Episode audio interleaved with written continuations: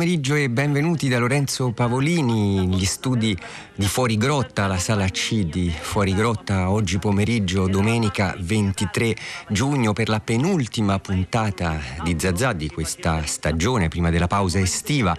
È Lorenzo Pavolini al microfono, non Piero Sorrentino, ma al di là del vetro c'è sempre il regista Marcello Anselmo, affiancato dal tecnico Flavio Amendola. La eh, curatrice con me di Zazà, Anna Antonelli, Daria Corrias, Massimiliano Virgilio, Anna Antonelli che in queste settimane fa gli ultimi giorni di lavoro con Radio 3. Ecco, eh, il gruppo musicale di questa puntata si chiama Il Lachime, Quartet Il Lachime, eh, vuol dire essere in lacrime, essere in lacrime, questa è la città dove la gioia il dolore, la morte e la vita si mescolano profondamente, Napoli dove tutto è sempre speciale. Siamo tornati dopo domenica scorsa, eravamo a Bari, leggermente più a nord del 41esimo parallelo nord, perché Bari è più a nord di Napoli. Siamo scesi quindi a sud per tornare a casa per questa puntata, eh, sempre speciale come la precedente, appunto dedicata alle favole con Gaetano Prisciantelli che ha eh, seguito tutto un bellissimo itinerario intorno ai percorsi delle favole che si apriranno in Puglia, in Basilicata, nel nostro sud. Eh, puntata speciale anche quella di oggi perché a Napoli, eh, non so se ve ne siete accorti, c'è il Napoli Teatro Festival, Radio 3 lo sta seguendo con varie trasmissioni, il programma è ricco e abbondante per ogni eh, tipo di gusto culturale, artistico, musicale e soprattutto eh, teatrale. Noi eh, martedì scorso eravamo eh, a Palazzo Reale in un bellissimo posto nel Dopo Festival per incontrare alcuni degli artisti. Allora, buonasera a tutti, buonasera, benvenuti. Questa è, è Zazà, è una condizione speciale, particolare per noi di Radio 3.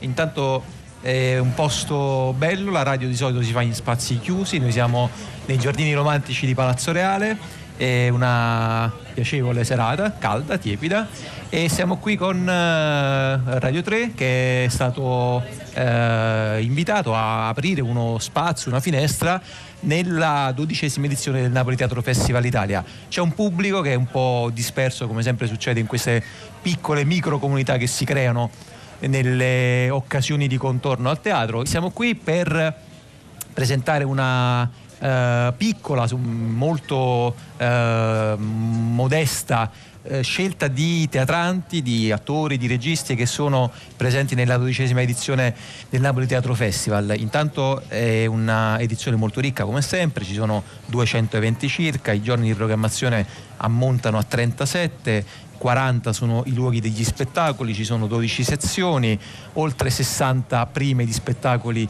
italiani e, e, e stranieri. Appunto noi eh, abbiamo deciso un po' di ritagliare un piccolo percorso che naturalmente è, è più che parziale, però ci sembrava anche eh, bello provare, appunto noi di Zazà che eh, ci occupiamo di Meridione, provare a concentrare anche un po' i nostri interessi, le cose di cui parliamo domenica dopo domenica in questa, in questa serata. Il festival si è aperto con una eh, pagina ampia dedicata a Necrosius, eh, il programma è davvero molto ampio, quindi insomma è forse il caso di andare a guardarlo sul sito, evitare lunghi e fastidiosi riassunti. Stasera più o meno abbiamo pensato di impostare così la serata, avremo ehm, due grosse pagine, una dedicata a eh, autori appunto registi teatranti italiani e l'altra a um, autori e registi teatranti stranieri. In questo caso abbiamo pensato di sposare un po' quel, il punto di vista che il festival ha cercato di dedicare al mondo arabo. Ci sarà una uh, ampia sezione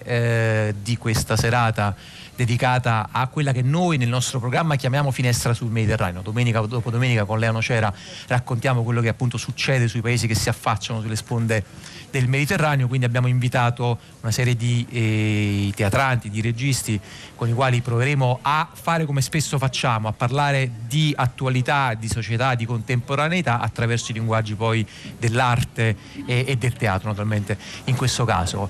Apriamo però con eh, un regista che è già seduto, chi è qui lo, lo, lo, lo, sta vedendo, è seduto qui accanto a me, che è Davide Iodice che saluto. Ciao Davide. Buonasera, buonasera, buonasera a tutti. Un regista che che seguiamo eh, da tempo con eh, interesse, con eh, grande stima, eh, che sta portando avanti un percorso, mi sembra anche molto coerente ed è qui al festival eh, pronto a debuttare tra poco più di, eh, anzi tra poco meno di un mese in realtà, il 12 luglio. Il 12 luglio, sì. Con questo lavoro che si intitola La Luna. Prima di affrontare proprio in assoluto i temi, i contenuti che hanno a che fare con questo tuo nuovo testo, ti chiederei di partire dal titolo, perché mi ha colpito molto la prima volta che ho letto la scheda, vedere il contenuto, appunto, diciamo, l'obiettivo, la poetica anche di questo lavoro che parte dai rifiuti, sì. dalla spazzatura, sì. e però poi la scelta di un titolo, come dire, letteralmente e simbolicamente alto, la luna. Beh, questo è un progetto che è esso stesso un rifiuto, nel senso che uh, sono anni che ce l'avevo in testa, era nato proprio nel periodo degli, um, agli inizi degli, degli, incendi dolosi, delle, uh, delle risse uh, in strada, dei cassonetti uh, svuotati, incendiati, della Terra dei Fuochi, insomma, quindi è un progetto che ha molti anni e che però uh, man mano non è mai stato accolto e quindi ho pensato che proprio ci fosse un problema con, uh, con questo tema della rimozione, del rimosso. No? E, um, però è una ricerca quindi che faccio da tempo e um, uh, tra, vari, tra, le varie fonti che um, poi negli anni ho, ho studiato, tra i vari riferimenti, Mm, quello che mi aveva colpito, insomma, che mi aveva fornito un'immagine guida era proprio Mariosto, era proprio il pezzo di Astolfo che va sulla Luna a cercare il senno perduto d'Orlando e la descrizione eh, della Luna assomiglia proprio a una specie di strana discarica no? dove eh, trovi eh, accumuli di cose, tutto quello che eh, sulla Terra va perduto là eh, si raduna, dice. Quindi eh, il titolo viene proprio uh, da questo. No? Poi ovviamente c'è anche uh, c'è Pasolini dentro con la sua poesia degli slums, dei margini, del, uh, dei rifiuti umani, perché il tema è anche questo. Senti Davide, diciamo come spesso fai e come spesso soprattutto hai fatto appunto con questi ultimi grosso modo tre lavori sì. eh, la fabbrica dei sogni tu, tutti presentati diciamo c'è un ciclo proprio sì. uh, presentati sempre al festival sì. c'è un ciclo di ricerca proprio che esatto. ha attraversato i festival con delle cadenze uh, non, mm, insomma uh, sono processi lunghi quindi uno ogni due anni insomma perché ci vuole almeno un anno e mezzo di ricerca due anni però questo. appunto diciamo parte fondamentale di questo processo è un'attività di preparazione preparazione allo spettacolo nella quale fai qualcosa di simile a chiamate pubbliche o collettive. In questo caso particolare hai invitato i cittadini napoletani, ma per questione come dire, di prossimità fisica, a portare a Palazzo Fondi dei rifiuti, degli scarti, sì. degli oggetti, delle cose delle quali tu avevi chiesto uh, alle persone di volersi in qualche modo liberare. È uh. molto vago e generico, no? Questo sì, mm, sì, sì, sì, lo. È. Uh, diciamo la Luna chiude o comunque una tappa di una ideale trilogia sulla crisi del contemporaneo che ho cominciato raccogliendo in giro per l'Europa i sogni eh, degli homeless, appunto la fabbrica dei sogni che poi ehm, insomma, ha avuto varie tappe in Italia e in Europa. Poi c'è stato un lavoro sul, diciamo, sul testamento spirituale, sull'eredità spirituale che i padri lasciano ai figli, quindi coinvolgendo eh, i genitori della mia eh, compagnia, dei miei, dei miei attori, veri genitori in scena. E, e, questo è un lavoro appunto sul, sulla rimozione, sul, uh, sull'immondo, insomma. Mh, facendo un gioco di parole appunto mettiamo le mani nell'immondizia, nell'immondo eh, di una comunità per, per, farci un'idea di mondo, cioè dai, dai rifiuti eh, singoli, individuali, cercare di capire eh, qual è una possibile ricomposizione eh, collettiva. E quindi mh, qua eh, ho proprio chiesto, diciamo, la drammaturgia eh, in questo caso è una composizione mh, che io faccio, un, una ricomposizione di um, Ehm, di, di, donazioni, di regali e di scarti uh, della collettività. Uh, appunto sono arrivati più di 200 uh, eh, rifiuti, reperti anche potremmo, potremmo chiamarli. E molti hanno una dai più vari, eh, dai più vari c'è, una, c'è, un tono di dolore. Posso chiedere di specificare, sì. diciamo, appunto la differenza tra rifiuto e reperto? Perché poi. Ehm... Beh, perché c'è qualcosa che, eh, diciamo, alcune cose che sono state ehm, consegnate anche con un gesto molto liberatorio, no? Nel senso che ehm, quando venivano eh, depositati questi oggetti, io, proprio, io poi ho, ho filmato e registrato eh, tutte queste donazioni, c'era proprio un, un gesto, tieni, pre, prendi, prenditelo tu, eh, proprio una, una sorta di, di, catarsi, di liberazione. Quindi Fai alcuni erano dei, dei veri rifiuti. Di questi oggetti? Beh, insomma, no, no, non voglio mm, diciamo mm, andare troppo oltre perché rischi poi di svelare pezzi non, non di... tanto di ah. svelare perché questo diciamo um, la particolarità del progetto è che c'è la consegna di qualcosa di estremamente personale, privato ad un collettivo e quindi io come dire devo, uh, devo uh, preservare, conservare quella parte di intimità e, e, trovare la parte emblematica che può essere uh, svelabile ma è comunicabile e quindi anche messa in forma. Un certificato di, di, di morte per esempio, gli occhiali di un ragazzo bulli- rotti, conservati da un ragazzo bullizzato per anni, uh, il coltello sottratto a un ragazzo che però da, da un, un ex ragazzo di strada ad un altro ragazzo di strada che però mh, delinque, eh, insomma non è riuscito, è riuscito, a sottrargli il coltello ma non a fargli cambiare completamente strada, una denuncia per eh, abusi subiti, o, ma anche un pianoforte, ma anche i dentini conservati da una madre dei figli che crescono, molti segni, molti emblemi eh, di ehm, violenza domestica, i dentini che insomma, è uno dei, dei, eh, dei reperti più, forse l'unico più gioioso, diciamo, più, eh, che, che, fa, che, che porta un'apertura appunto non è un rifiuto, è, è, è più consegnarlo, no? consegnarlo per una trasformazione. Altri sono proprio degli allontanamenti, no? Del, non voglio più vedere questo oggetto.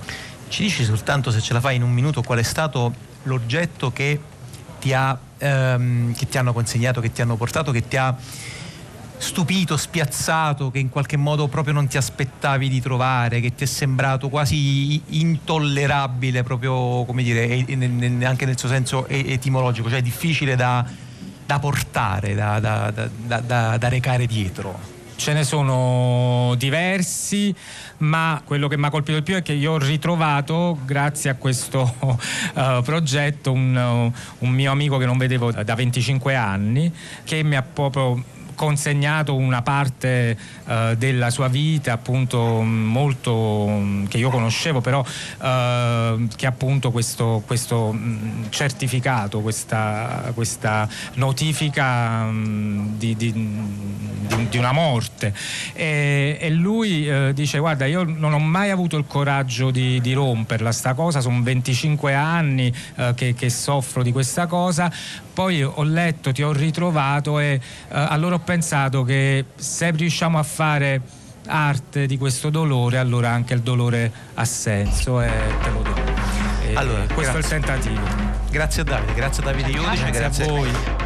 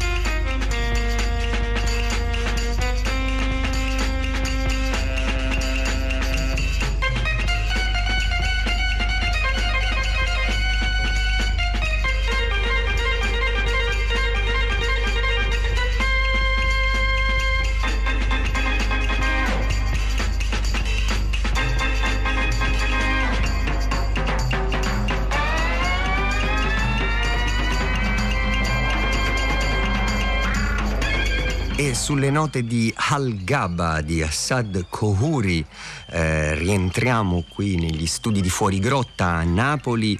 Eh, stavamo ascoltando martedì scorso l'incontro condotto da Piero Sorrentino, adesso arriva anche Leano Cera ad affiancarlo con eh, gli artisti del Napoli Teatro Festival nel giardino romantico di Palazzo Reale.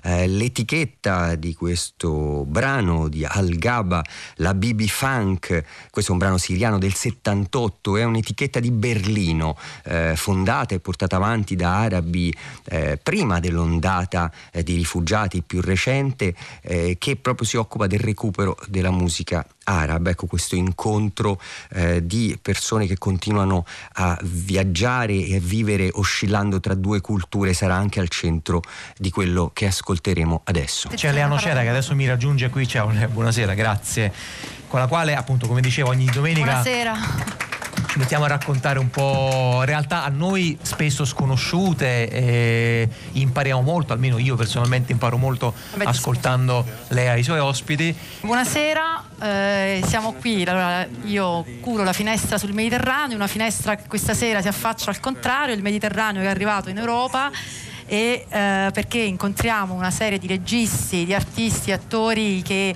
in realtà vivono in Europa, in Francia principalmente, ma che sono tutti di origine araba, in particolar modo in realtà di origine siriana. E qui mi hanno raggiunto, ora abbiamo due, due brevi incontri. Nella prima fase incontriamo Mohamed Rashi e Ramzi Shukair sono due eh, artisti, registi attori che sono coinvolti nel Teatro Festival, nello spettacolo che si chiama Cronache di una città senza nome che andrà in scena il 21 e il 22 giugno. Ci accompagna in questo percorso Antonio Pacifico che ringrazio, il nostro interprete dall'arabo, eh, senza il quale non avremmo potuto avere questo dialogo. Eh, realtà al Teatro Festival c'è, come si è detto, un focus arabo, eh, ci sono diversi spettacoli, sono andati già in scena due spettacoli di danza.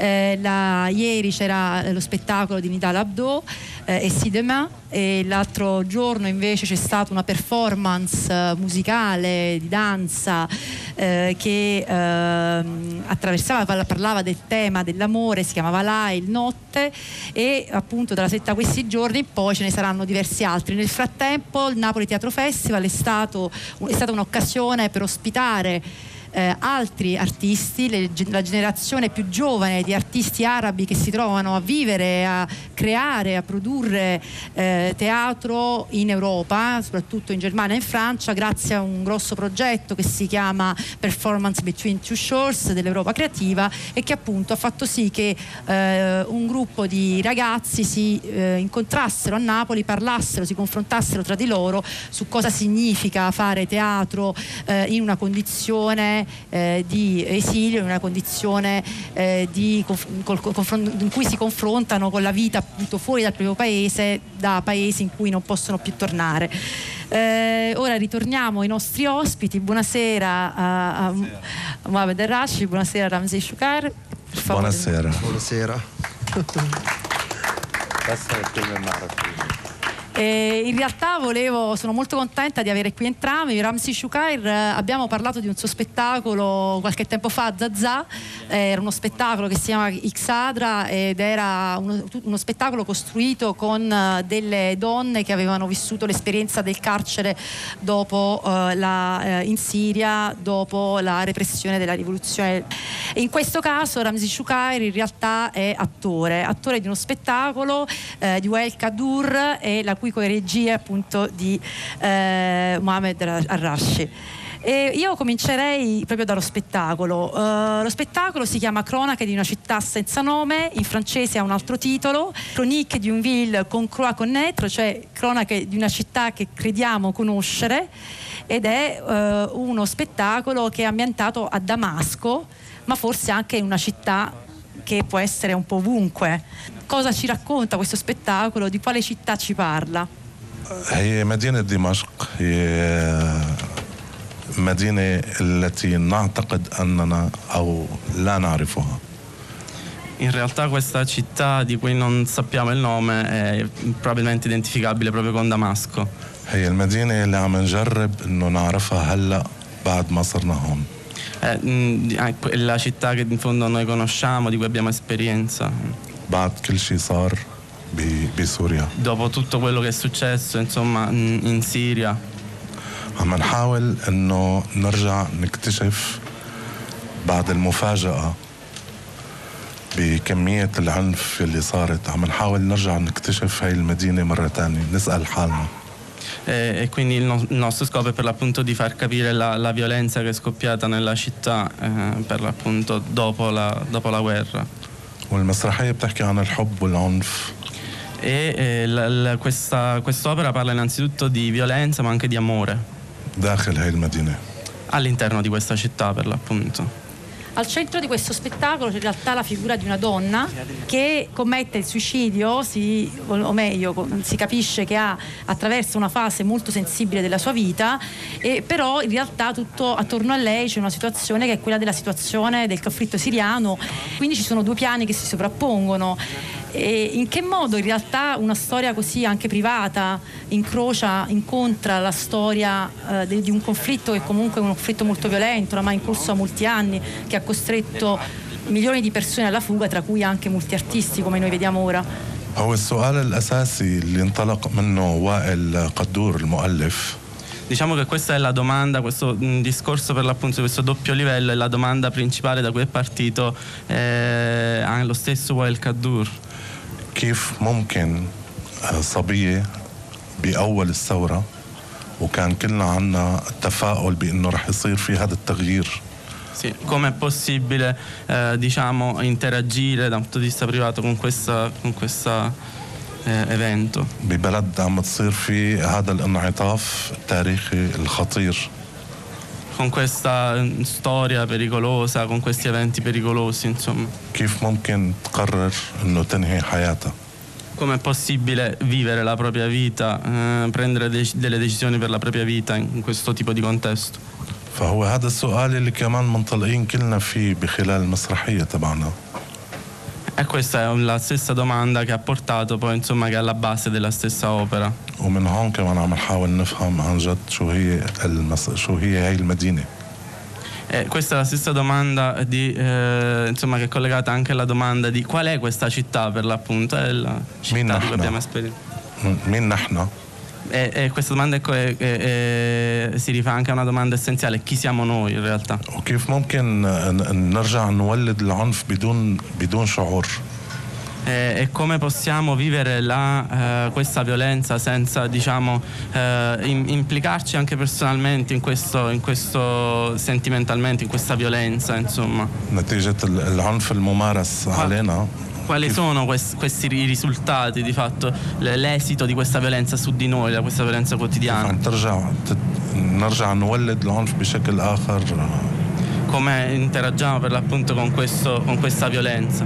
Stiamo ascoltando Ramsi Shukair, lo spettacolo appunto Cronaca della città senza nome e appunto anche la cronaca di una condizione di repressione che è la condizione della vita quotidiana sotto un regime claustrofobico che è quello appunto un regime oppressivo che è quello che hanno vissuto e attraversato. Devo dire che entrambi, eh, entrambe le persone che noi abbiamo qui, Ramzi Shukair e eh, eh, Mohamed Rashid, sono eh, dovuti andare via dalla, mh, dalla Siria si sono rincontrati in Francia, la Francia è diventata un po' una patria di accoglienza per una serie di registi, e appunto ha incontrato Ramzi, eh, Mohamed Rachel ha incontrato Ramzi Shukai, ha incontrato anche eh, il, il regista e hanno deciso di costruire insieme. Io proprio da questa Francia paese un po' di, di ritrovo di questi artisti eh, vorrei appunto chiedere poi invece a Ramzi Shukair eh, che significa ritrovarsi e ricostruire il teatro in un paese come la Francia, in un paese esterno che probabilmente è stato anche un uh, luogo di ispirazione durante la loro formazione. ال- ال- الموضوع بالنسبة لي كتير معقد كونه أنا ما كنت موجود بسوريا لما قامت الثورة Allora, il- la, la questione è molto complessa. Innanzitutto devo precisare che io non ero presente quando è successa la rivoluzione in Siria. كنت بالمغرب ومعنا ممثلين مصريين اجوا على المغرب وكانت الثورة انتصرت ب مبارك. يا المومنتو نيل المغرب تشي سيرا ريفولوسيون كونترو مبارك فنحن توقعنا إنه راح يصير آه، راح يصير الثورة بسوريا وراح ينتصر الشعب السوري فورا يعني. سي انو ابيامو سينتو ميدياتامنت il bisogno di raggiungere eh, questi rivoluzionari nel nostro paese invece nella Siria. وبنعرف إنه هلأ القصة السورية أو الثورة السورية لحد هلأ مستمرة لسه الأسد ما سقط. E, e, insomma la, la- la rivoluzione siriana ha preso piede. فكنت كنت دائما عم فكر إنه أنا كيف ممكن أشتغل لهذا لل... للشعب اللي أنا منتمي له بسوريا كيف أشتغل معه كيف اشتغل E la للثوره domanda a questo punto che mi sono posto è come posso aiutare il mio popolo, che è stata anche come ho potuto aiutare il mio popolo. وخاصة اني اقدم صورة آه، واضحة عن دور المرأة السورية بالثورة E una السورية delle domande ricorrenti era come posso rappresentare la donna in questa rivoluzione. فقررت اني اشتغل عرض مع سجينات سوريات E ad esempio in Ma quell'occasione Sayyidat so- Suriyat. sono arrivato all'idea di fare un'opera su delle donne prigioniere delle, pri- delle prigioni siriane. و- ويحكوا هن قصصهم على خشبة المسرح وهن يحكوا قصصهم السيدات على خشبة المسرح Sì, e questo ha fornito, insomma, le storie di queste donne hanno fornito la- poi diciamo, gli elementi chiave del- della mia opera teatrale. ال- الهدف مو انه نحن ال- انه ندور مين هو المجرم المجرم موجود La- لا l'attenzione della mia opera non era per esempio sul colpevole, il colpevole هو, هو الأسد والسيستم اللي موجود. سي البروبليم ان السيستم nel sistema. Eh. ونحن بنعرف مين الضحية. سي انو e noi non sappiamo chi è letteralmente الناس. il الناس. بس نحن اللي كنت بدي أسعى فيه بالشغل كيف نحن بنحقق العدالة إمتى فينا نحقق العدالة هذا اللي كنت عم ببحثه بالشغل كيف نستطيع أن نجد العدالة Sì, sì. نحقق E il problema era come trovare anche la giustizia sociale, eh, realizzare una certa giustizia sociale in- nel paese. مشان هيك كانت السيدات يحكوا عن هذا ال- يحكوا عن هذا ال- عنهم عنهم كسيدات ك- كبشر وكناس موجودين بهذا ال- بهي المنظومة بهذا السجن خاصة كتير لها علاقة فيهم Mm, E io mi sono concentrato ad esempio sulla storia di queste donne, questo è un esempio. Insomma. Com'è che poi vi ritrovate no? anche con Mohamed Rashi, con Wael e Kadur? محمد الرشي بعرفه من زمان E io Mohamed Arashi lo conosco da tempo però. وانا عايش معه لمحمد الرشي اكثر ما عايش مع اهلي Eh, إيه تمام بيكون محمد دراش كيكون مي فاميليا. عملنا المعهد سوا بالانستيتوت آه، الانستيتوت سوبيغ دراماتيك ادماس أبي مو سي اتونتيام الاستيتوت دارت دراماتيك ادماس ولما هو قرر يجي على فرنسا قلنا له تعال على مرسيليا لعندي محل ما أنا ساكن يعني. E quando lei è andato a Marsiglia, io sono andato, uh, l'ho seguito anch'io. Nel... وبعرف أنا كتابات وائل. فهن آه، وساووا المسرحيه وطلبوا مني أنا اقدم دور المحقق بالمسرحيه E eh, quando insomma eh, sono venuto a conoscenza della- dell'opera di Wael mi hanno detto di, per l'appunto mi è venuta voglia di essere colui che la mettesse in scena, che la, والمحقق هو جزء من هذا النظام الحقير بسوريا المحقق شخصيه المحقق E Oh, ci io sembra svol- del svolgo esame. per l'appunto la- il ruolo di eh, investigatore in quest'opera eh, ed è un elemento chiave anche del sistema di potere della, del siriano. لانه كان يعذب السجناء يعذب السجناء يعذب السجناء Perché lui è quello che è presente sempre la polizia, insomma è, è sempre presente anche nelle prigioni, è un elemento che io già... فكنت انا انا بعتقد هذا المحقق نفسه هو كمان ضحيه لهذا السيستم E lui eh, vede, eh, io vedo insomma che il- questo, l- anche lo- gli stessa- la stessa polizia, gli stessi membri ultimi del sistema che lavorano come investigatori, come poliziotti, sono comunque vittime di questo sistema siriano. وهذا اللقاء الثاني كان مع مع وائل لانه هو بيشتغل بيشتغل معي دراماتورج وائل E poi vabbè, io ho lavorato con Wael come drammaturgo, insomma. بس cioè, مع محمد بنشتغل من زمان مع بعض ma con Muhammad pa- insomma lavoriamo insieme da tanto. Va bene, farei un'ultima domanda prima di salutarvi a Mohamed Rashi, che era stato anche lui, come tutti gli altri, insomma, al Teatro Nazionale di Damasco e però prima di andare in Francia aveva fatto un'esperienza del, del laboratorio teatrale di Damasco, un, un tentativo appunto di eh, trasformare in maniera sperimentale anche, usare il teatro in maniera sperimentale per discutere, per lavorare sulla, sulla quotidianità, sull'attualità. E eh, in- invece ora appunto si trova in Francia, allora veramente l'ultima domanda domanda gli vorrei chiedere che significa da siriano oggi fare teatro in Francia, eh, collaborando appunto anche con i suoi colleghi artisti siriani. بمختبر دمشق المسرحي كنا كان في عنا مشكلة كبيرة انه انت ما فيك تحكي مباشرة عن الحياة اليومية في سوريا Allora, il problema di quando lavoravo a, in questo laboratorio a Damasco era che non potevo parlare naturalmente eh, con dei riferimenti esatti alla vita quotidiana eh, siriana. فكنا نستخدم نصوص عالمية مثل هارولد بينتر العودة إلى البيت هوم كامينج Sì, eh, usavamo insomma dei, dei testi e li, li, li, li mettiamo in scena anche insomma un po' come capitava. من خلال قصة اجتماعية ون ونساوي لها ادابتاسيون ادابتيشن باللغة العاميه السوريه Sì, e mettiamo in scena ad esempio delle, delle opere con un dialetto siriano. فكان عندنا مشكله الرقابه E c'era naturalmente il problema della censura però. هلا لما اجينا على فرنسا لما اجيت على فرنسا صار في مشكله ثانية تماما Naturalmente anche in Francia c'erano altri problemi. عنا الحرية الكاملة لنقول أي شيء بدنا إياه Anche perché insomma la, la libertà assoluta non, non, non esiste insomma. بس آه آه إنه نفهم آلية الإنتاج في في أوروبا عموما مختلفة تماما عن سوريا Ma certamente le condizioni della produzione eh, teatrale in Europa sono nettamente هاي differenti da واحد هاي رقم واحد ورقم اثنين محاولة انه نفهم الجمهور أكثر وشلون نقول القصة تبعنا ونشوف رد الفعل تبعه هاي كمان بالنسبة لي تجربة عم نعيشها بكذا عمل مسرحي لنصير في اقرب بيننا وبينهم لانه هلا كمان هذا مكاننا الجديد وعم نجرب نتواصل معه اكثر Sì, naturalmente per me il teatro è stato innanzitutto un momento per avvicinare eh, popoli come, come elemento di avvicinamento, insomma, innanzitutto questo. Va bene, Shukran Kitir, grazie molte ai nostri ospiti, Mohamed Rash e Ramzi Shukai, grazie. Grazie.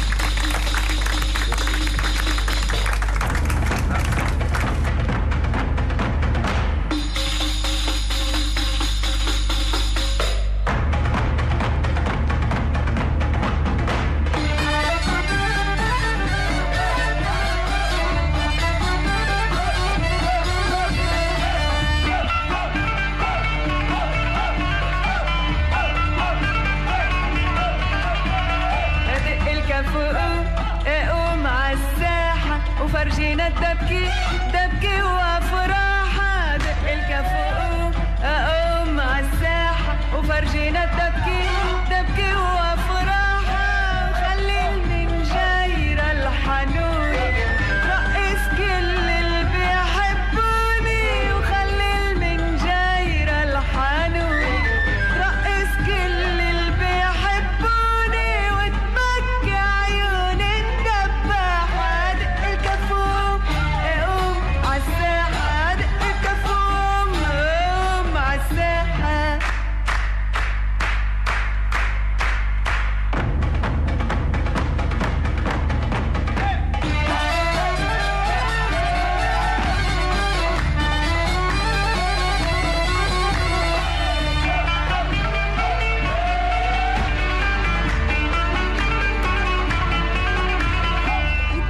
voce di Sabha, libanese cantante che interpreta Dek El Kaf, sempre l'etichetta BB Funk, un brano del 1973 per eh, riportarci al eh, focus arabo condotto da Leana Ocera nel dopo festival, lo stavamo ascoltando, torniamo nel giardino eh, di Palazzo Reale. E ricordiamo che il focus arabo del eh, Napoli Teatro Festival è stato organizzato in collaborazione con la cattedra di arabo dell'Università Orientale di Napoli.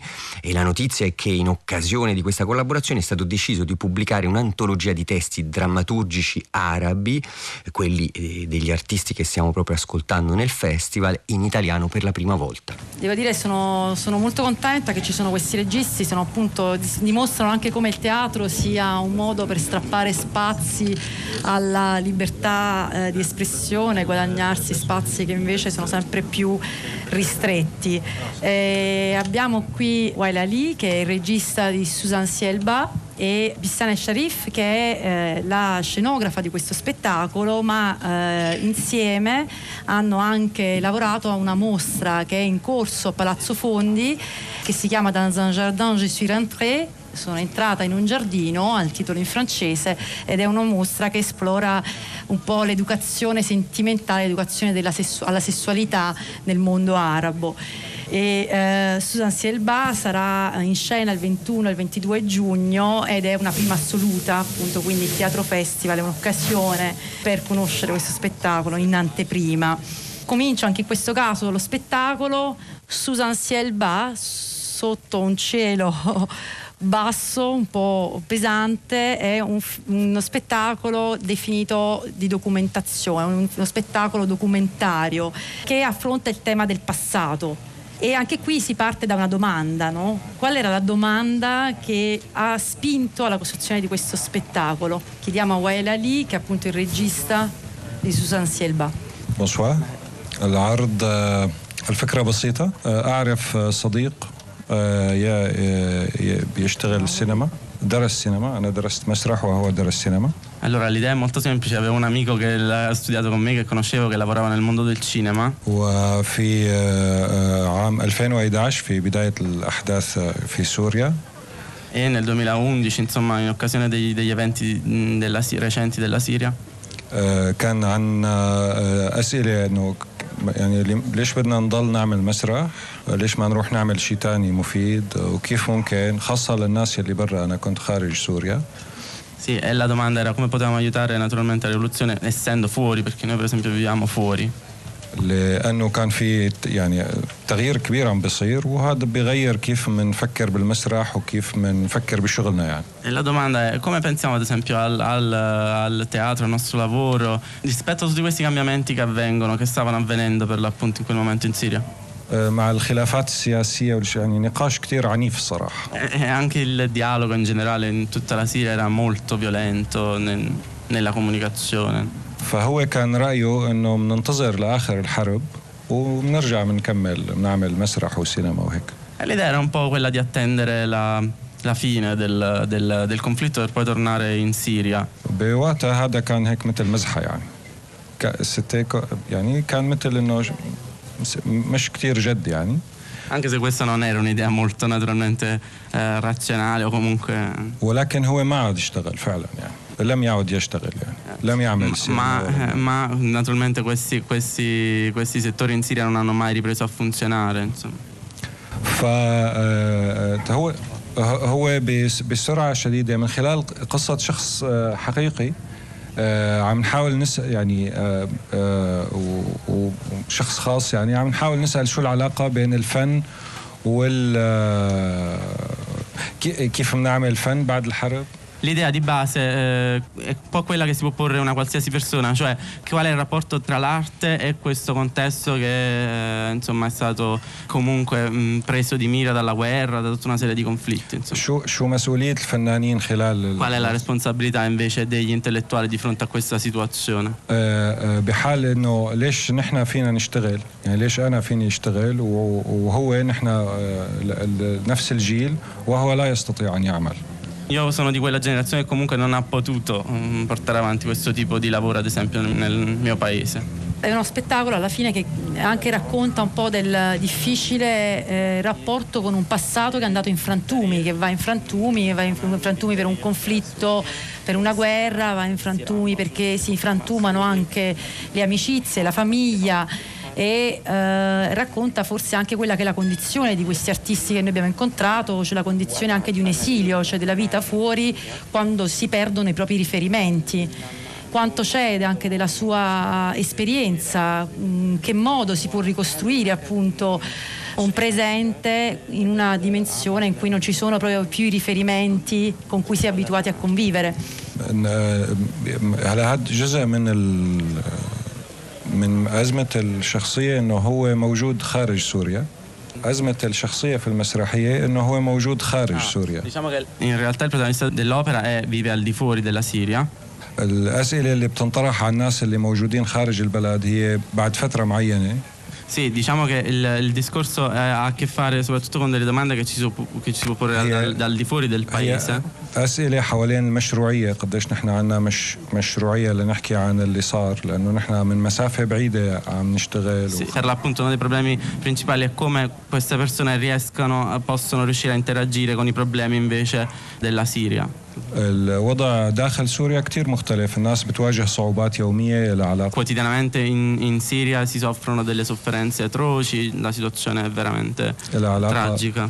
مشاكل طبعا جزء منها سياسي بس جزء منها لها علاقة بالمعاش اليومي يعني بال... Si potrebbe pensare ai problemi siriani come a dei problemi che hanno a che fare esclusivamente con la guerra, ma sono problemi che hanno a che fare in realtà con la realtà di tutti i giorni, col- con il peso di vivere quotidiano che, che vivono i siriani tutti i giorni. بالقياس للناس يلي موجودين داخل سوريا نحن عنا كتير آه، امتيازات نحن بأمان ونحن عنا Noi a differenza di quelli che vivono in Siria viviamo naturalmente nella sicurezza, nella pace, ma è un po' questa la domanda che mi sono posto. C'è un continuo diciamo, in questo spettacolo, un, un po' in realtà forse anche in quello di cui abbiamo parlato prima, c'è un rapporto costante tra due livelli, no? quello che è diciamo, il pubblico, il politico e quello che è più il discorso dell'intimità, no? il livello più intimo. E eh, a tal proposito appunto vorrei passare la parola a, a Bissane Sharif che è la scenografa di Susan Selba, ma come vi anticipavo è anche una delle eh, coideatrici di questa mostra che si chiama Dans un jardin je suis rentrée, che si trova a Palazzo Fondi e che sarà in corso fino al 22 giugno.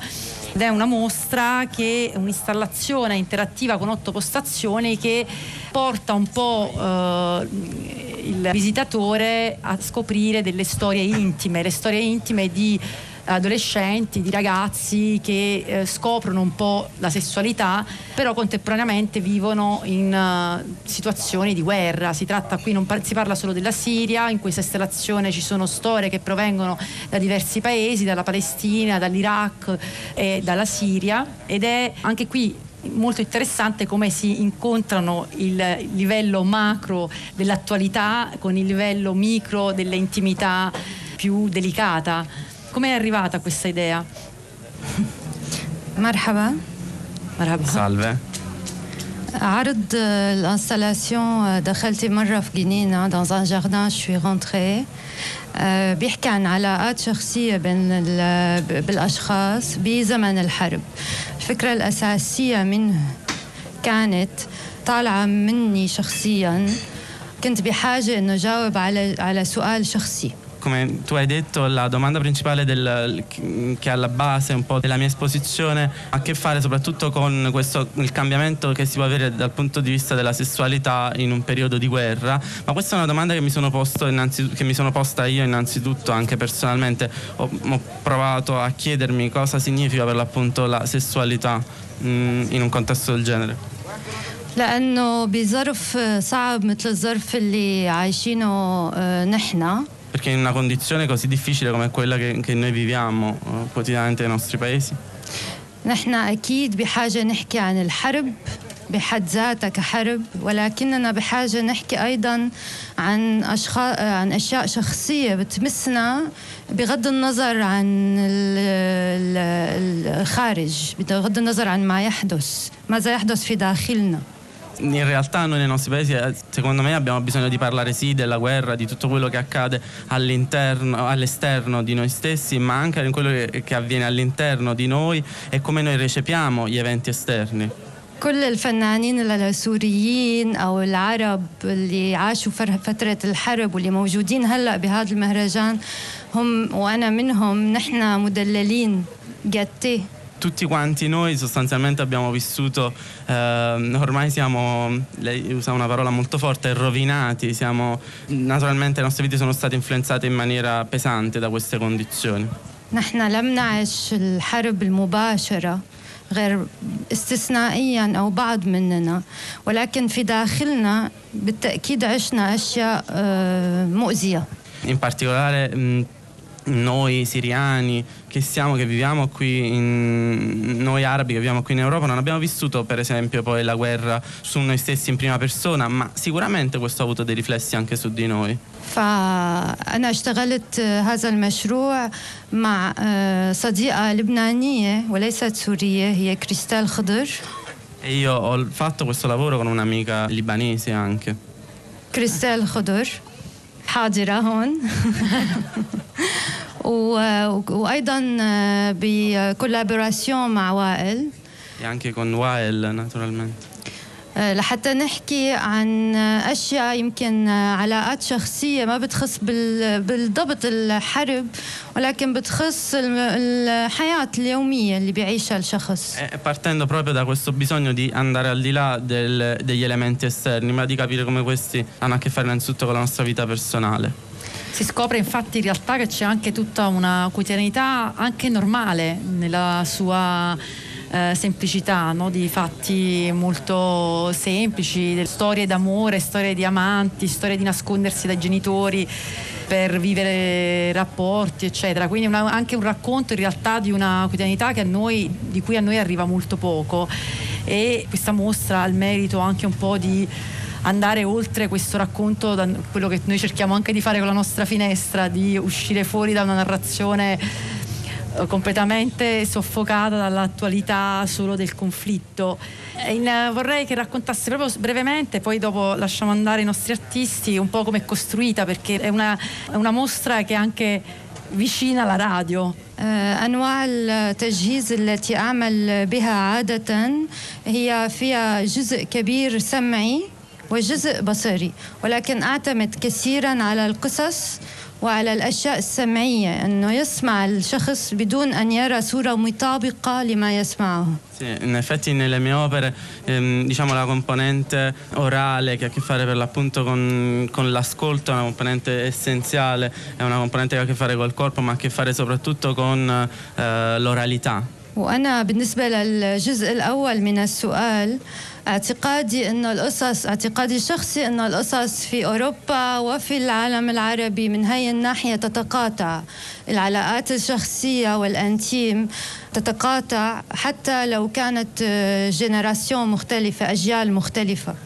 questo discorso della differenza rispetto a quello che hai detto tu tra una vita personale, privata e gli elementi esterni, insomma mm, mi, mi sento di dover dire che sono elementi che si incrociano un po', vanno tenuti insieme. ولأكون صريحة معك أنا كنت بحاجة أنه أعمل شيء مسلي في هذا الزمن الصعب E al tempo stesso però io devo essere sincera, volevo fare qualcosa anche di divertente in questo tempo così difficile.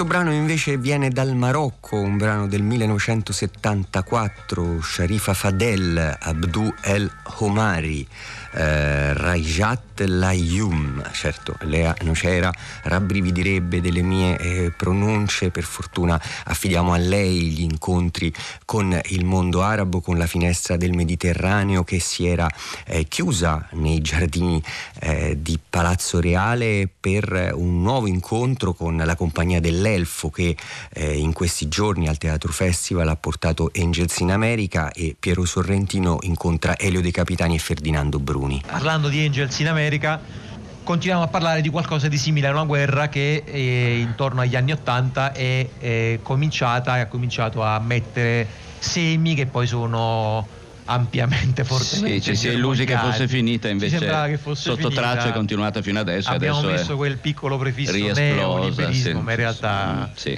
eh, lo, lo- lo stiamo pagando adesso. Angels in America, bah, insomma, è un po' difficile parlarne, nel senso che è un'opera grande, ampia, eh, importante, ha avuto molti premi, il vostro allestimento, la vostra messa a scena li ha avuti, li ha avuti Tony Kushner, ha avuto un Pulitzer tra l'altro per questo, per questo testo.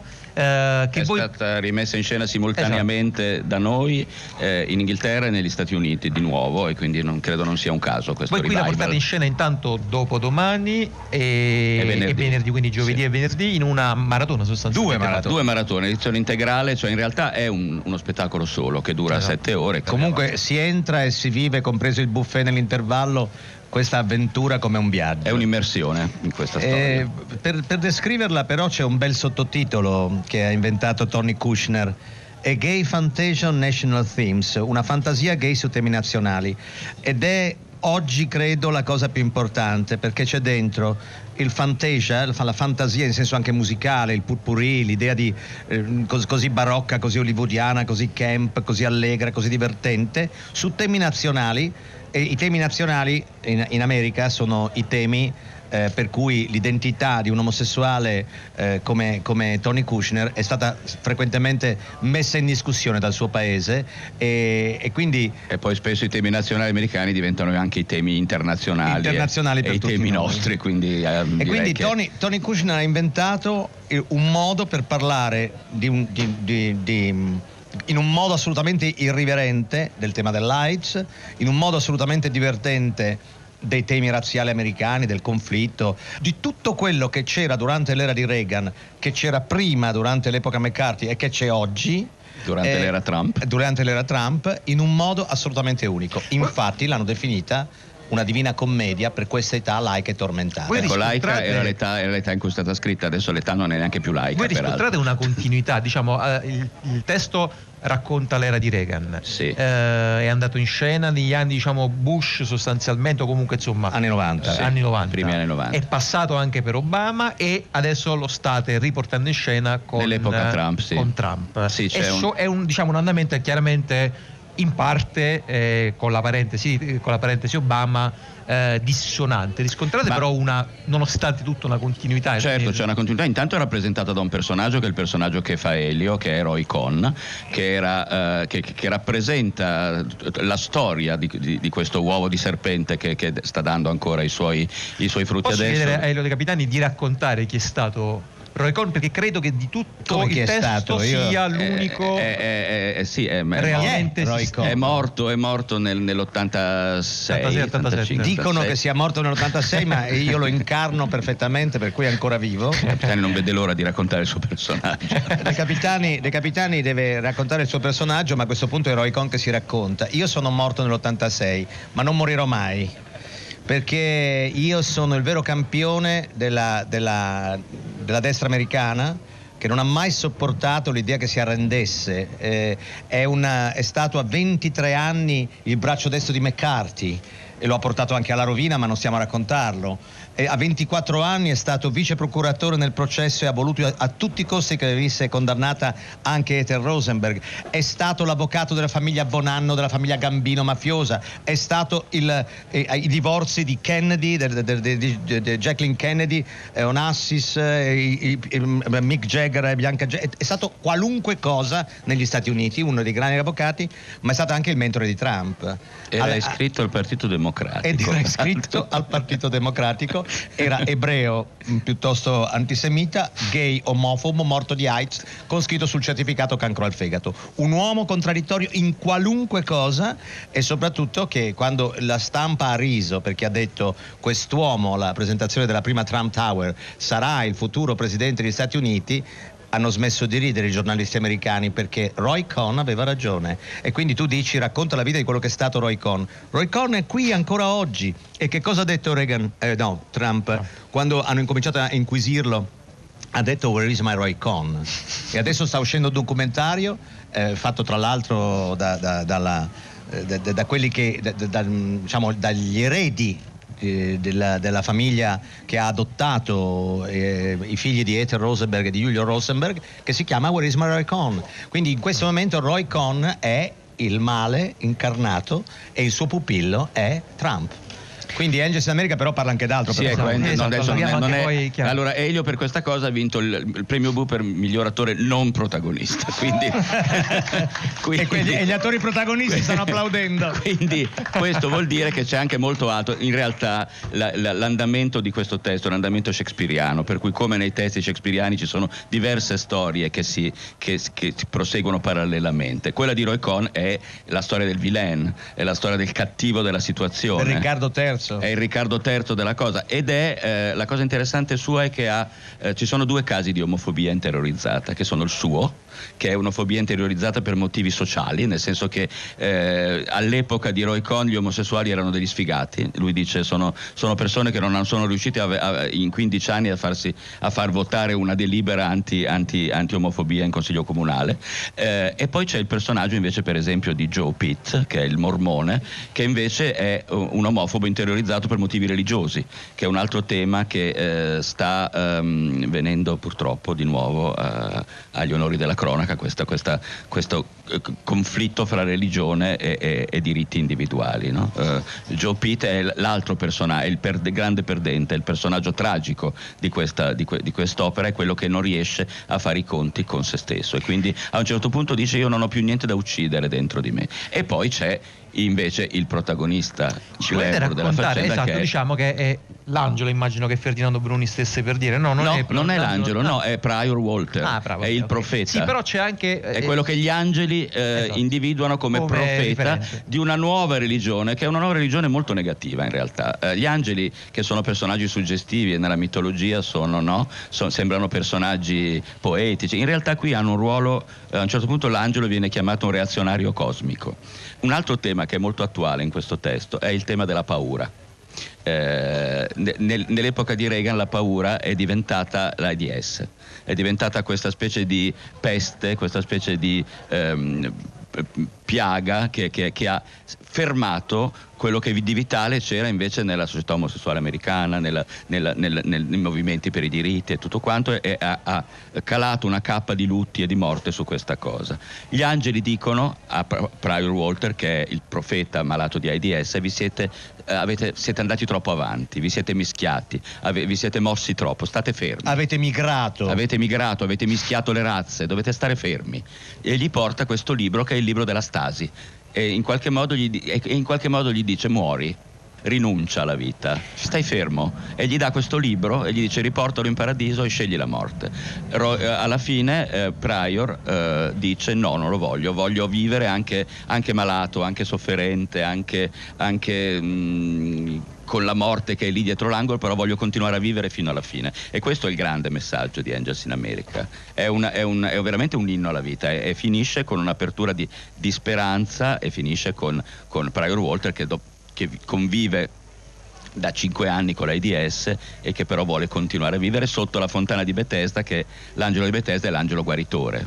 C'è un terzo tema che voglio sollecitare a, Elio De Capitani dopo questi spunti di Ferdinando Bruni che ha a che fare poi se posso aggiungere col tema della libertà o perlomeno della tutela, della mh, presa di coscienza, di consapevolezza delle minoranze, in questo caso la minoranza omosessuale negli anni Ottanta in America. C'è una cosa che ha raccontato Elio De Capitani da qualche parte che era molto bella in cui Tony Kushner diceva una volta io stavo per festeggiare un- il mio compleanno A sette anni. avevo finito, mia mamma non aveva le candeline Uh-huh. e ha usato le, sostanzialmente le stelline che vengono usate dalle famiglie americane per festeggiare il giorno dell'indipendenza. Per fortuna lo racconta Tony Kushner, non io, perché...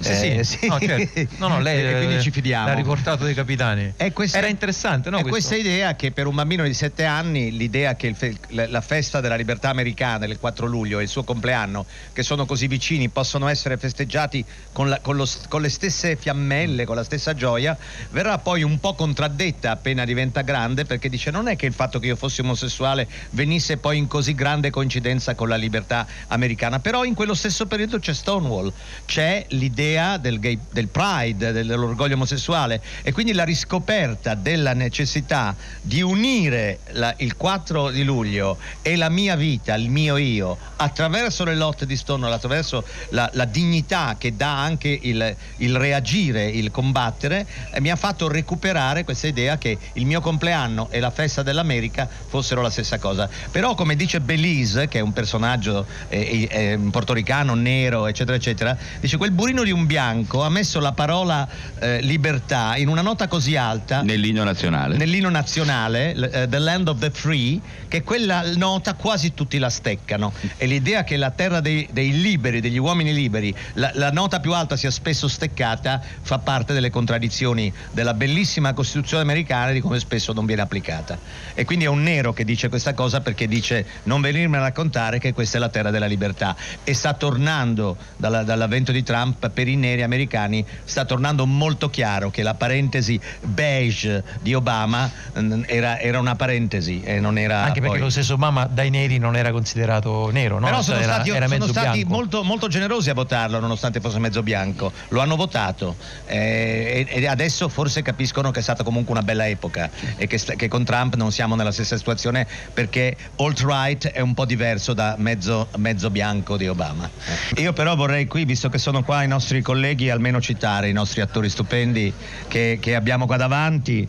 Eh, eh, abbiamo Angelo Di Genio che è Prior Walter, abbiamo Giusto Cucchiarini che è Joe, abbiamo Giulia Viana che è Harper, che è Harper. là c'è Ida Marinelli che come nella precedente edizione è un sacco di cose fra cui Anna, Anna Pitt, Pitt, abbiamo Alessandro Luciana che è Belize, Belize. Cristina Crippa che è eh, Ethel Rosenberg, Pitt. Eh, abbiamo, eh, abbiamo eh, Marco De Gaudio che è Joe non ce l'abbiamo ma è come se ce l'avessimo. è come se ce l'avessimo Luis, è Luis. È Luis, scusami, È Luis. Joe dice che è Luis, infatti, Eh, ha ragione. eh, eh, insomma, è, è per loro che abbiamo ripreso anche Angels in Allora, completo io la locandina, scene Chi- di Carlo? Sala. Sara Borsarelli che è Borsarelli, l'angelo. l'angelo. Va bene, grazie, grazie, Grazie, Capitani, grazie a Ferdinando. Bruni, l'appuntamento con Angels in America, Maratona, 20 giugno, 21 giugno al Teatro Politeama. Grazie di essere stati con noi e buonanotte qui con il Dopo Festival. Grazie. Zazza.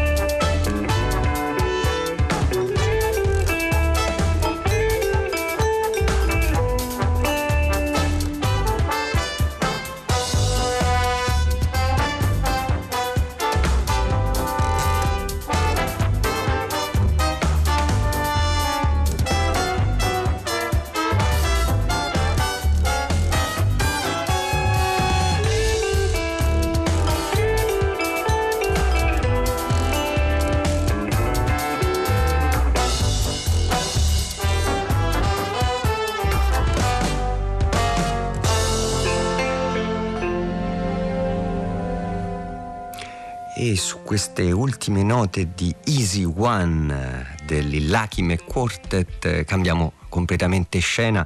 Abbiamo chiuso il capitolo del dopo festival, del dopo festival al giardino romantico di Palazzo Reale martedì scorso. Avete ascoltato, abbiamo incontrato Davide Iodice, abbiamo incontrato gli artisti del Focus Arabo ed Elio dei Capitani e Ferdinando Bruni.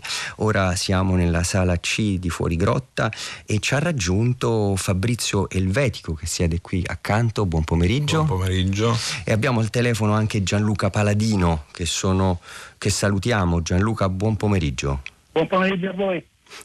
Siamo con loro, come di consueto a Zazà abbiamo un gruppo musicale che eh, ci racconta la sua musica, ascoltiamo dei brani da un eh, loro nuovo eh, disco, un nuovo lavoro, questo è Soundtrack for Parties on the Edge of the Void.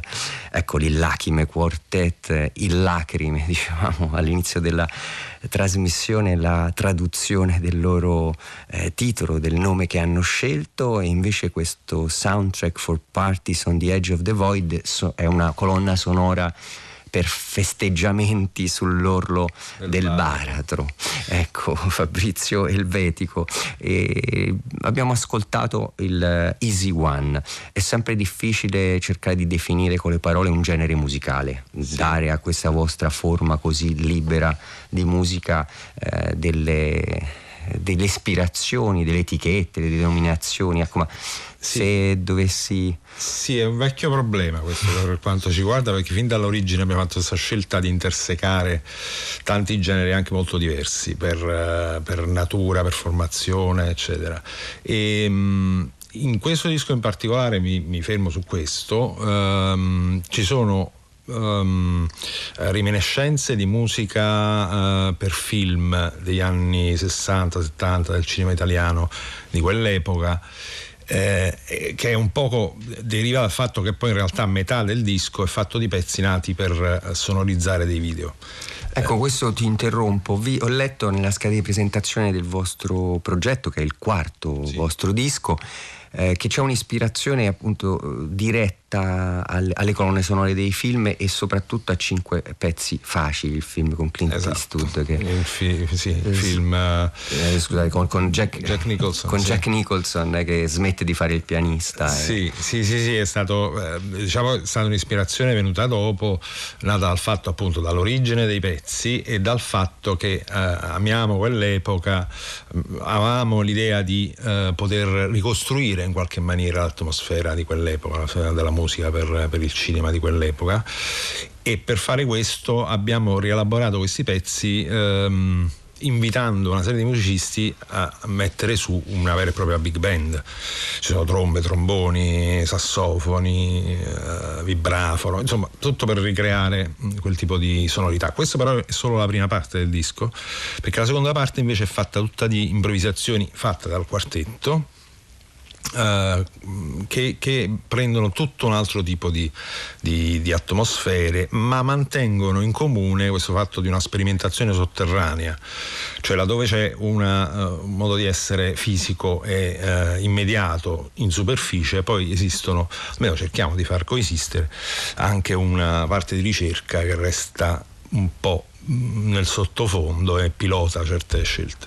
Ecco Fabrizio Elvetico che vi sta parlando suona il basso e si occupa dell'elettronica del sì. Lachime Quartet, Gianluca Paladino che è al telefono con noi suona le chitarre, c'è Ivano Cipolletta con voi alla batteria e Pasquale Termini al violoncello. Ecco, prima di parlare del contesto nel quale è stato prodotto questo sì. disco, che mi sembra molto importante certo. sottolineare, visto che si parlava ed è evidente, adesso ne ascoltiamo un altro brano, eh, come c'è il tentativo di ricreare un'atmosfera e un contesto, immagino che sia poi molto importante che questo sia favorito anche dalla situazione produttiva, sì. la scena musicale eh, di Napoli è molto viva, eh, ha bisogno di luoghi e di spazi sì. per potersi esprimere e, e produrre. Qui a Zazà ne parliamo presto, ne, ne, ne parliamo spesso, ma adesso ascoltiamo Anisi 5. Sì, volevo solo dire una cosa sul titolo, seconda, questa è la seconda parte del disco Anisi, che eh, il termine Anisi non è esattamente difficile, cioè non si traduce esattamente come difficile, ma c'è una serie di altre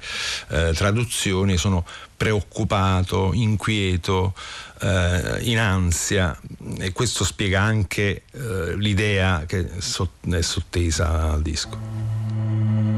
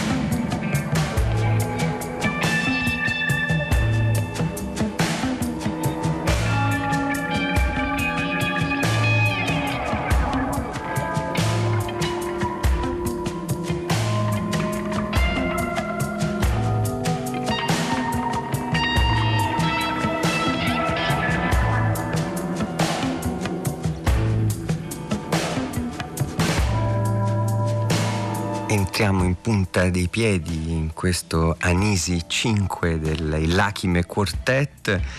Anisi disagevole ci raccontava Fabrizio Elvetico, siamo in collegamento anche con Gianluca Paladino. Eh, volevamo eh, ricordare che questo quarto album eh, del gruppo basato a Napoli, questa soundtrack for Parties on the Edge of the Void, è il quarto album eh, prodotto e pubblicato grazie al supporto di Patamus Solchi Sperimentali Discografici, ma con il fondamentale supporto del centro culturale occupato autogestito L'Asilo, ex asilo eh, Filangeri. Eh, qual è stato il ruolo di questo luogo per voi? Lo chiedo a Fabrizio Elvetico e a Gianluca Paladino. Ma intanto, intanto Uh, c'è da dire che noi abbiamo ripreso a suonare dopo cinque anni di interruzione proprio all'asilo, perché l'asilo ci invitò nel 2015 a um, a, a, partecipare alla presentazione di un libro sulla musica sperimentale, gli ultimi 50 anni di musica sperimentale in Italia, scritto da Antonio Cresti.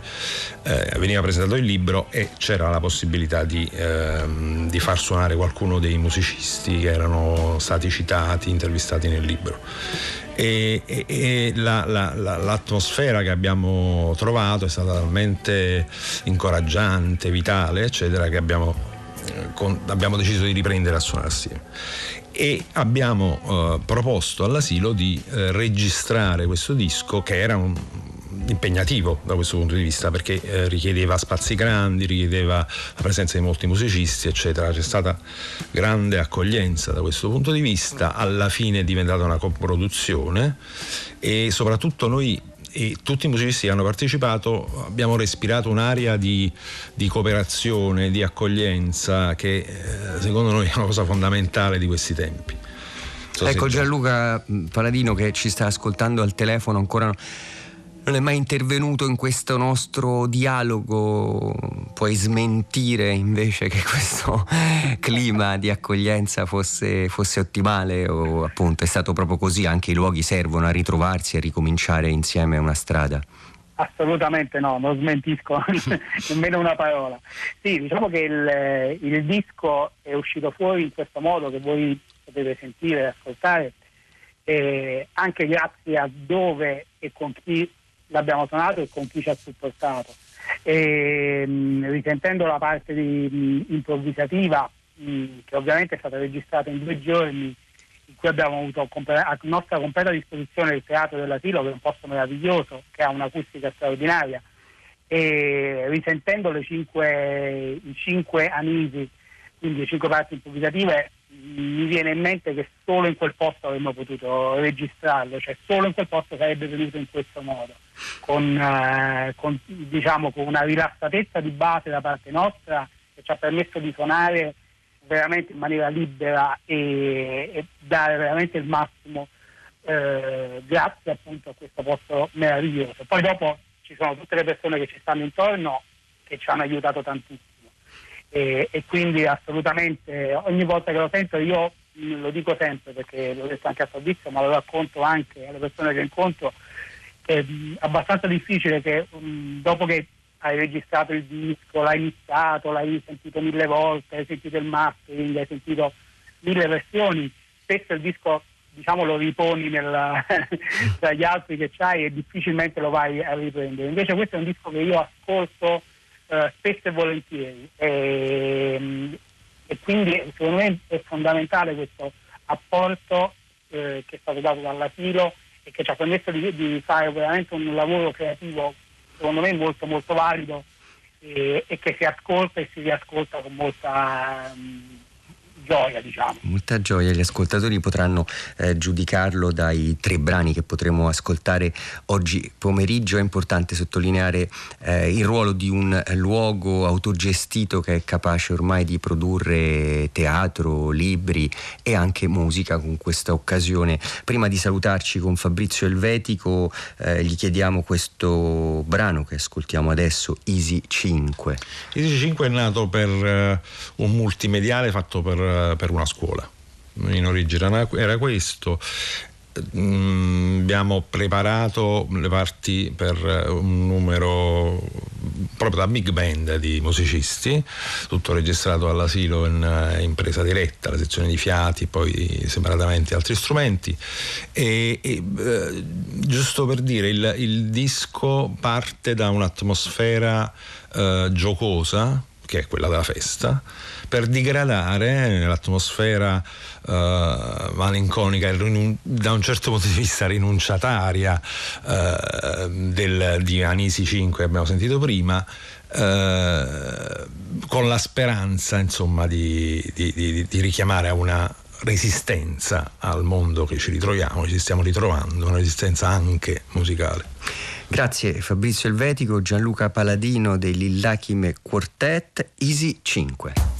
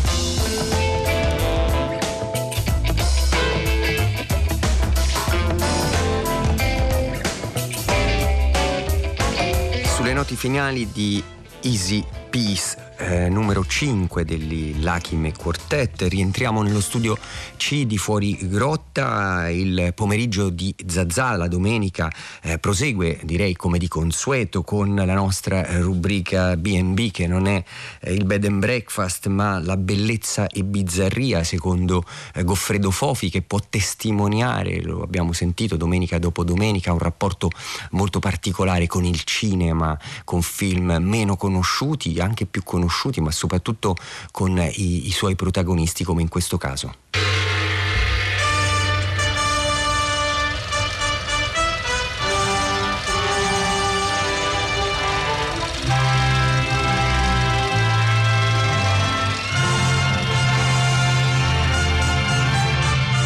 Nostra Signora dei Turchi di e con Carmelo Bene. Proclamata la fine dello stato d'assedio, quel palazzo sarebbe diventato il quartier generale dei turchi che di tra le viole del cielo assolato avevano ammainato le mezze lume. Carmelo Bene era un genio. Che cos'è un genio? Uno che continua a interrogare perché ha sempre qualcosa di, di nuovo quando rileggi i suoi libri, vedi i suoi film, leggi eh, i suoi romanzi, insomma le sue poesie, eccetera. Scopri, ti rimette continuamente in discussione, devi ri, ri, ripartire di nuovo ogni volta. Nel vostro genio io credo. Dovete scrivere. Dovete scrivermi più spesso. Scrivetemi. Resterà tutto tra noi due. Vi prometto tutto in passivo. Non è vero che mi scriverete? Carmelo Bene è ovviamente soprattutto un genio teatrale, però ha scritto dei libri molto molto belli per esempio a bocca aperta, per esempio credito italiano, per esempio oh, anche sono apparso alla Madonna, che è una cosa più autobiografica, eh, anche a bocca aperta che racconta che era il progetto per un film non realizzato ma trasformato in qualche modo in narrazione, il romanzo su San Giuseppe da Copertino che era l'asino che vola, il suo santo no? il santo salentino per eccellenza, Sale, Salento è il sud del sud dei santi, come lo chiamava, lo chiamava Carmelo. Carmelo, ripeto, eh, perché lo considero un genio? Perché ancora devo capire bene che cosa diceva e faceva, erano cose troppo profonde, troppo complesse per arrivarci immediatamente. Nostra Signora dei Turchi, visto e rivisto molte volte, è un film che io credo allora fu molto poco capito, è un film geniale, uno dei grandi film delle avanguardie di tutti i tempi, è degno del miglior Majakowski, è degno del miglior Antonin Artaud, eh, ma un po' tutta l'opera di Carmelo è in, questa, è in questa chiave, è un film da interrogare continuamente perché è un film bizzarro, se vogliamo, la bizzarria qui esplode in tutte, in tutte le direzioni, in tutta la sua possibilità di grandezza, e, eh, però appunto è un film che si gode prima ancora di riuscire a spiegarlo. Poi certo con lo sforzo, vedendolo e rivedendolo, ti dai delle spiegazioni. La spiegazione è secondo me molto semplice, è il panico il panico dell'esistere, il panico del eh, capire chi siamo, da dove veniamo e dove andiamo, il panico della limitatezza dell'esperienza umana, della vita umana, il panico del sacro, del capire cosa c'è di superiore a noi, del verticale, di quello che ci sovrasta, il panico della finitudine, dei limiti, i limiti. Ecco, forse quello che il film racconta meglio è questa idea dei limiti.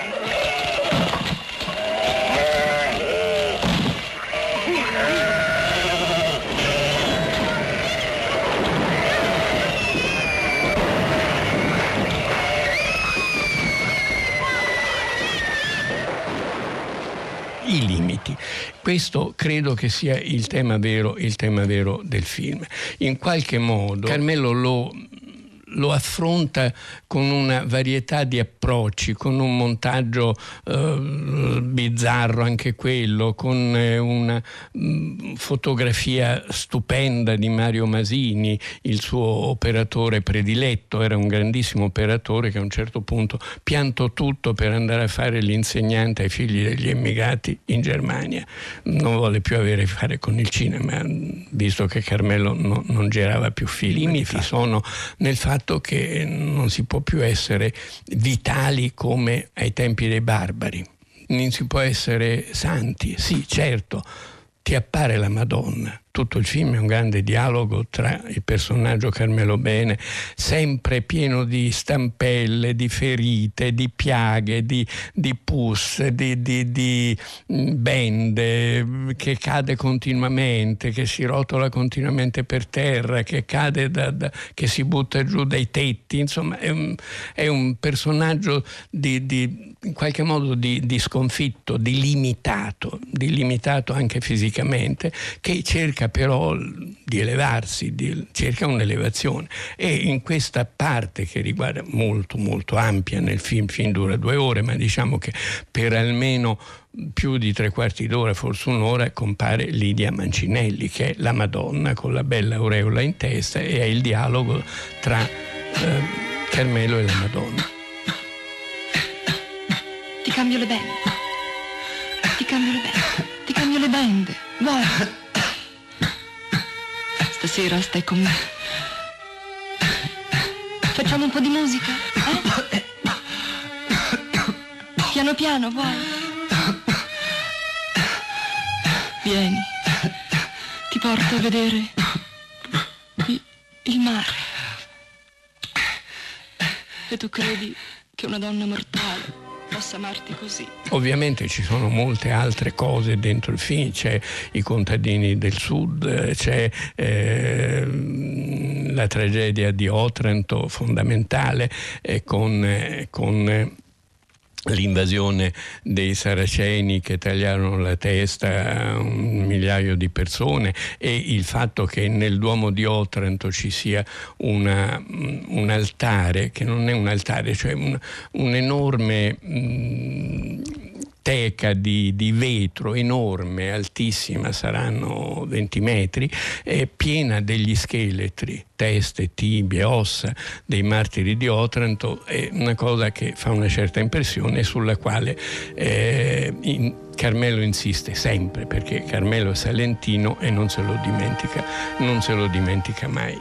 Se fosse stato vero il palazzo moresco, Sarebbe anche vero oggi che le sue ossa figurerebbero sui velluti rossi nella cripta della cattedrale di Otranto, incastrate nel prodigio che le vuole ancora rivestite di carne dopo tanto, come in quell'altro tutto suo miracolo che dopo tutto la pensava ancora. Questa nostalgia della pienezza, dell'amore, dell'incontro col sacro, con l'aldilà, con la natura, con, con gli altri esseri umani.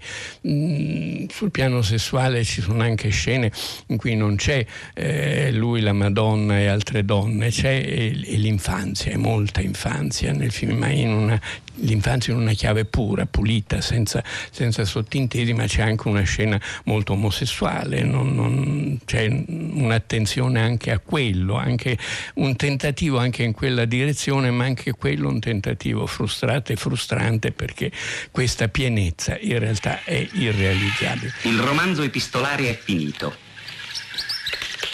Mi direte che non è il vostro caso, il nostro caso, se mi permettete che le vostre lettere non sono indirizzate a nessuno.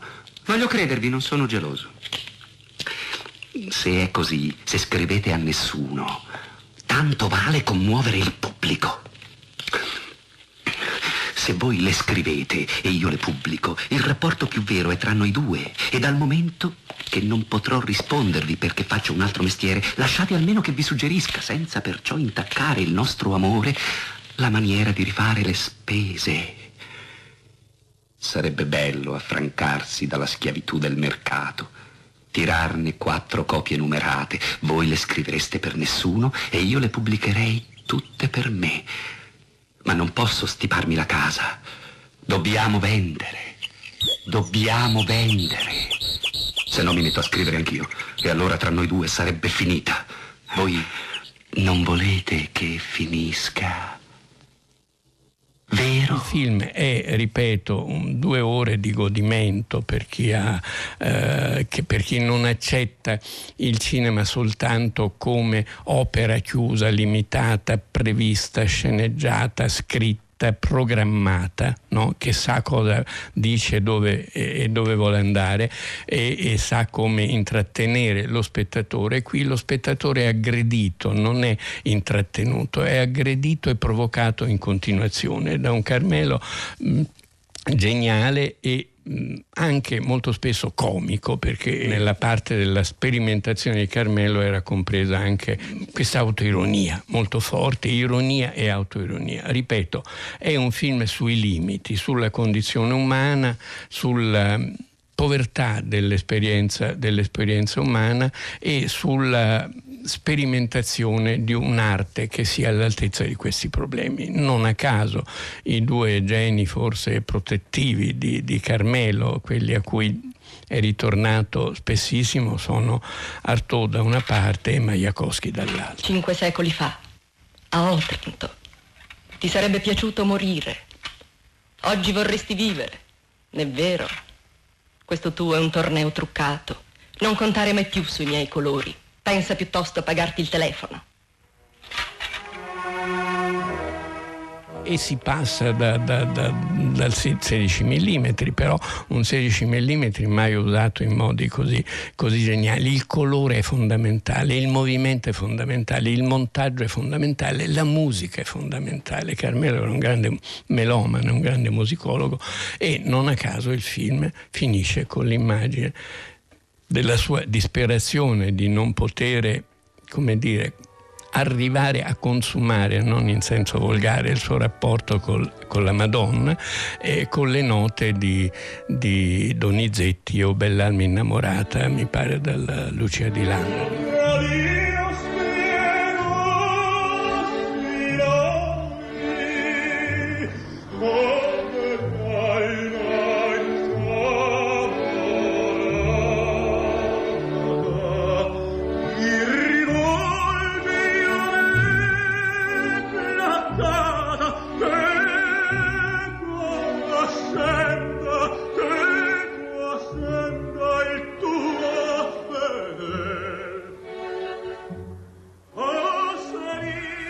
L'arte all'altezza eh, dei problemi, Carmelo Bene si era spinto eh, molto avanti su questa strada, abbiamo sentito Goffredo Fofi nella sua rubrica Bellezza e Bizzarria, ricordiamo sempre eh, riascoltabile e scaricabile dal nostro eh, sito, dalla nostra applicazione Rai Play Radio, tutte eh, le puntate, ma noi vogliamo andare avanti e completare, eh, se possibile, impossibile completare il discorso su Il Sommo Bene, ecco, uso il titolo di una raccolta di una pubblicazione recente delle edizioni salentine Curumuni. Eh, il Sommo Bene è una raccolta a cura di Rino Maenza eh, di testimonianze, ricordi, riflessioni, eh, racconti dal mondo della cultura e dello spettacolo su Carmelo Bene. Ma noi siamo al telefono dopo aver ascoltato Goffredo Fofi con eh, Roberta Carlotto, che saluto. Buon pomeriggio Roberta.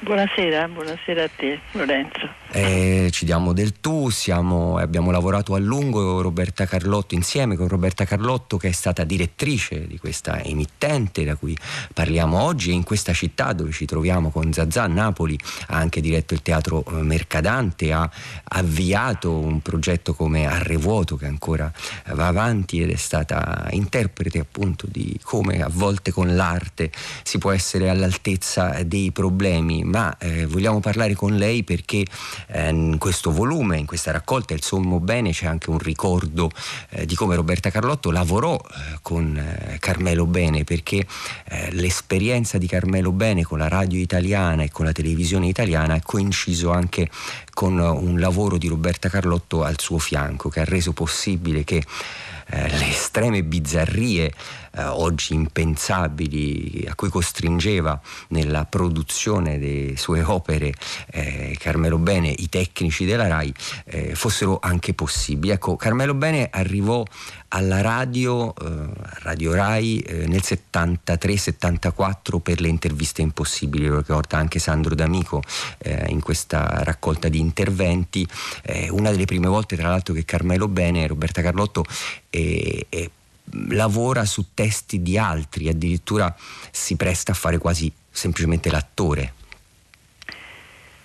Grazie Lorenzo, grazie mille, stai un po' forse esagerando sulle mie infinite possibilità, sono molto più ristrette, ma comunque eh, l'incontro con Carmelo Bene alla radio era in effetti abbastanza straordinario, nasceva da un gruppo di lavoro mm, non così banale, soprattutto pensato adesso, e dove c'erano Sandro D'Amico, una, la signora Motta che è stata per me molto importante e tra l'altro come registi per alcune delle cose, per, in particolare per le interviste impossibili c'erano Sermonti e Camilleri. Detto questo, le interviste impossibili eh, eh, sono state una, una, um, un po' una, un'invenzione anche per la radiofonia come modo di fare, come invenzione proprio un po' eh, potrei dire quasi artistica, perché affidare a degli scrittori mm, che in quel momento molto molto bravi, diciamo, oltre che importanti, da, da, Calvino a Eco ad Arbasino, di scrivere un dialogo in cui loro si immedesimavano su un personaggio e, e, che della storia o della cultura o che a lui interessava e andavano in voce in diretta quindi gli stessi autori con eh, un attore che li interpretava e Carmelo Bene è stato l'attore principe di tutte queste cose. Si, si è trovato tra l'altro in una intesa particolare con alcuni degli autori, credo che Manganelli proprio soprattutto sia diventato eh, quasi un, un, suo amico ecco, durante Manganelli queste registrazioni. Un suo amico anche gli assomigliava in qualche modo nel, nel modo di essere bizzarro ecco. se possiamo dire e, e, comunque mi pare che fossero dieci quelle di Carmelo di, di, Manganelli o quasi e Manganelli cercava di continuare a scriverle. Sì, sì, era inarrestabile. Comunque avvenne soprattutto la scoperta eh, dei microfoni, ecco se pensiamo a... dei microfoni. Poi dal lato tecnico sentivo che Goffredo Fofi faceva molto questo riferimento a Carmelo Bene anche come grande tecnico e, e questo veramente era una cosa abbastanza straordinaria. Sapeva assolutamente tutto quello che ancora nessuno di noi sapeva dentro la radio e dopo dentro la televisione. Sì, usava dei nastri, ho letto nel tuo intervento che costrinse i tecnici RAI a usare dei nastri magnetici che ad esempio nessuno sì. utilizzava ancora. Ma sì, ma infatti era, era aneddotica, ma se vuoi però poi si diventa veramente troppo lunghi nel raccontare, ma insomma era infinite, usò gli, le, come si chiamano, Sennheiser che adesso usano tutti mentre allora c'erano le giraffe certo. in televisione, usò questi due pollici mentre allora si usavano i quattro pollici, quindi erano dei nastroni giganteschi e i due pollici venivano adoperati solo per le sedi regionali e lui bloccò tutti fino a quando non arrivò questa, questa, nuova macchina con i due pollici. Ed erano accorgimenti tecnici ma a volte anche artigianali, ad esempio nel la tua testimonianza il racconto di come lavorò al bianco e nero dell'Amleto, eh, veramente facendo vestire tutti in bianco e nero. Facendoli vestire tutti in bianco e nero, anche lì con una regola dentro, dentro la RAI che non si poteva usare il bianco perché il bianco sparava al termine diciamo, dei tecnici ma anche dei funzionari. E quindi invece lui arrivava con quelle camicie bianche meravigliose no? con il collo eh, alto eccetera. Alla Robespierre. E, ecco, e tutto era bianco e nero. E su questo quindi poi si giocava anche sul sul, mm, come si dice, sul negativo o positivo o negativo, in questo cambiavano le scene. Roberta Carlotto, mi, purtroppo abbiamo pochi minuti chiaramente. Io eh...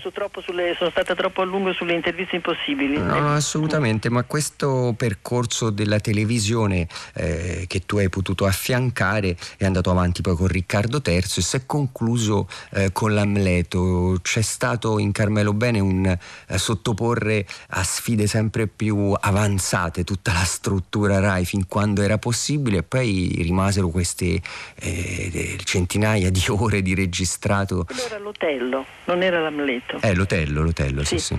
Sì, era l'Otello. Che non fu mai fu montato poi. Dopo molti anni, Mm. fu montato dopo molti anni e, e girato a Torino con molte disavventure, ma anche con una sfida estrema di Carmelo che voleva assolutamente usare sempre più macchine da presa in qualche modo e quindi punti di vista differenti, moltissimi punti di vista e quindi trovandosi poi alla fine con una quantità di materiale da montare e tra l'altro non così uniforme. E quindi mh, il lavoro poi di rimontaggio di questo materiale, di trovargli anche la, eh, come dire, la, un'univocità, quindi anche nel non colore, perché anche quello era una sottrazione di colore, che infatti ha un colore poi strano, seppia quasi alla fine. E finito di montare da una bravissima montatrice che si era tenuti tutti gli appunti di Carmelo Bene, eccetera, mentre lui stava a Roma malato, lei stava a Torino a registrare. eh, alla fine insomma chiese il permesso, eh, se noi chiedemmo a lui, io tra l'altro non ero più in televisione, e gli chiesero, gli chiesi, se lo chiesi io, gli chiesi il permesso se si poteva mandare in onda oppure no, lui disse di sì in un momento veramente tragico, è morto subito dopo e, e- e quello poi fu la sua presentazione invece del funerale all'Argentina di Roma di questo hotel inedito eh, che uscì esattamente la settimana dopo la sua morte. Ecco Roberta Carlotto, però tu sei stata artefice ad esempio di riuscire a salvare queste, queste bobine con queste registrazioni per i molti anni che invece hanno rischiato di essere sovra, sovraincise come succedeva ai nastri, a volte inutilizzati. Eh, noi ti salutiamo e ti ringraziamo eh, per questa testimonianza Roberta, buon pomeriggio, buona serata. Buon lavoro a voi e grazie molte. Siamo arrivati al momento eh, dei saluti, questa domenica di Zazà si conclude qui il 23 giugno con Al di là del vetro, eh, Marcello Anselmo alla regia, Flavio Amendola il tecnico alla console, Anna Antonelli alla cura del programma, la redazione di Massimiliano Virgilio, Lorenzo Pavolini che vi parla e vi saluta e vi augura buona domenica, le nostre onde sonore raggiungano chi ha veramente amato e ha contribuito all'avventura della radio come Andrea Camilleri. Mi sa tutta che la gente sa fumare una zazà. Dove sta Zazà? Oh madonna mia, come fa Zazà senza Isaia? Pare pare Zazà che l'ho perduta in me. Chi ha trovato Zazà la riportassi a me. Chiamala a trovare, su facciamo presto.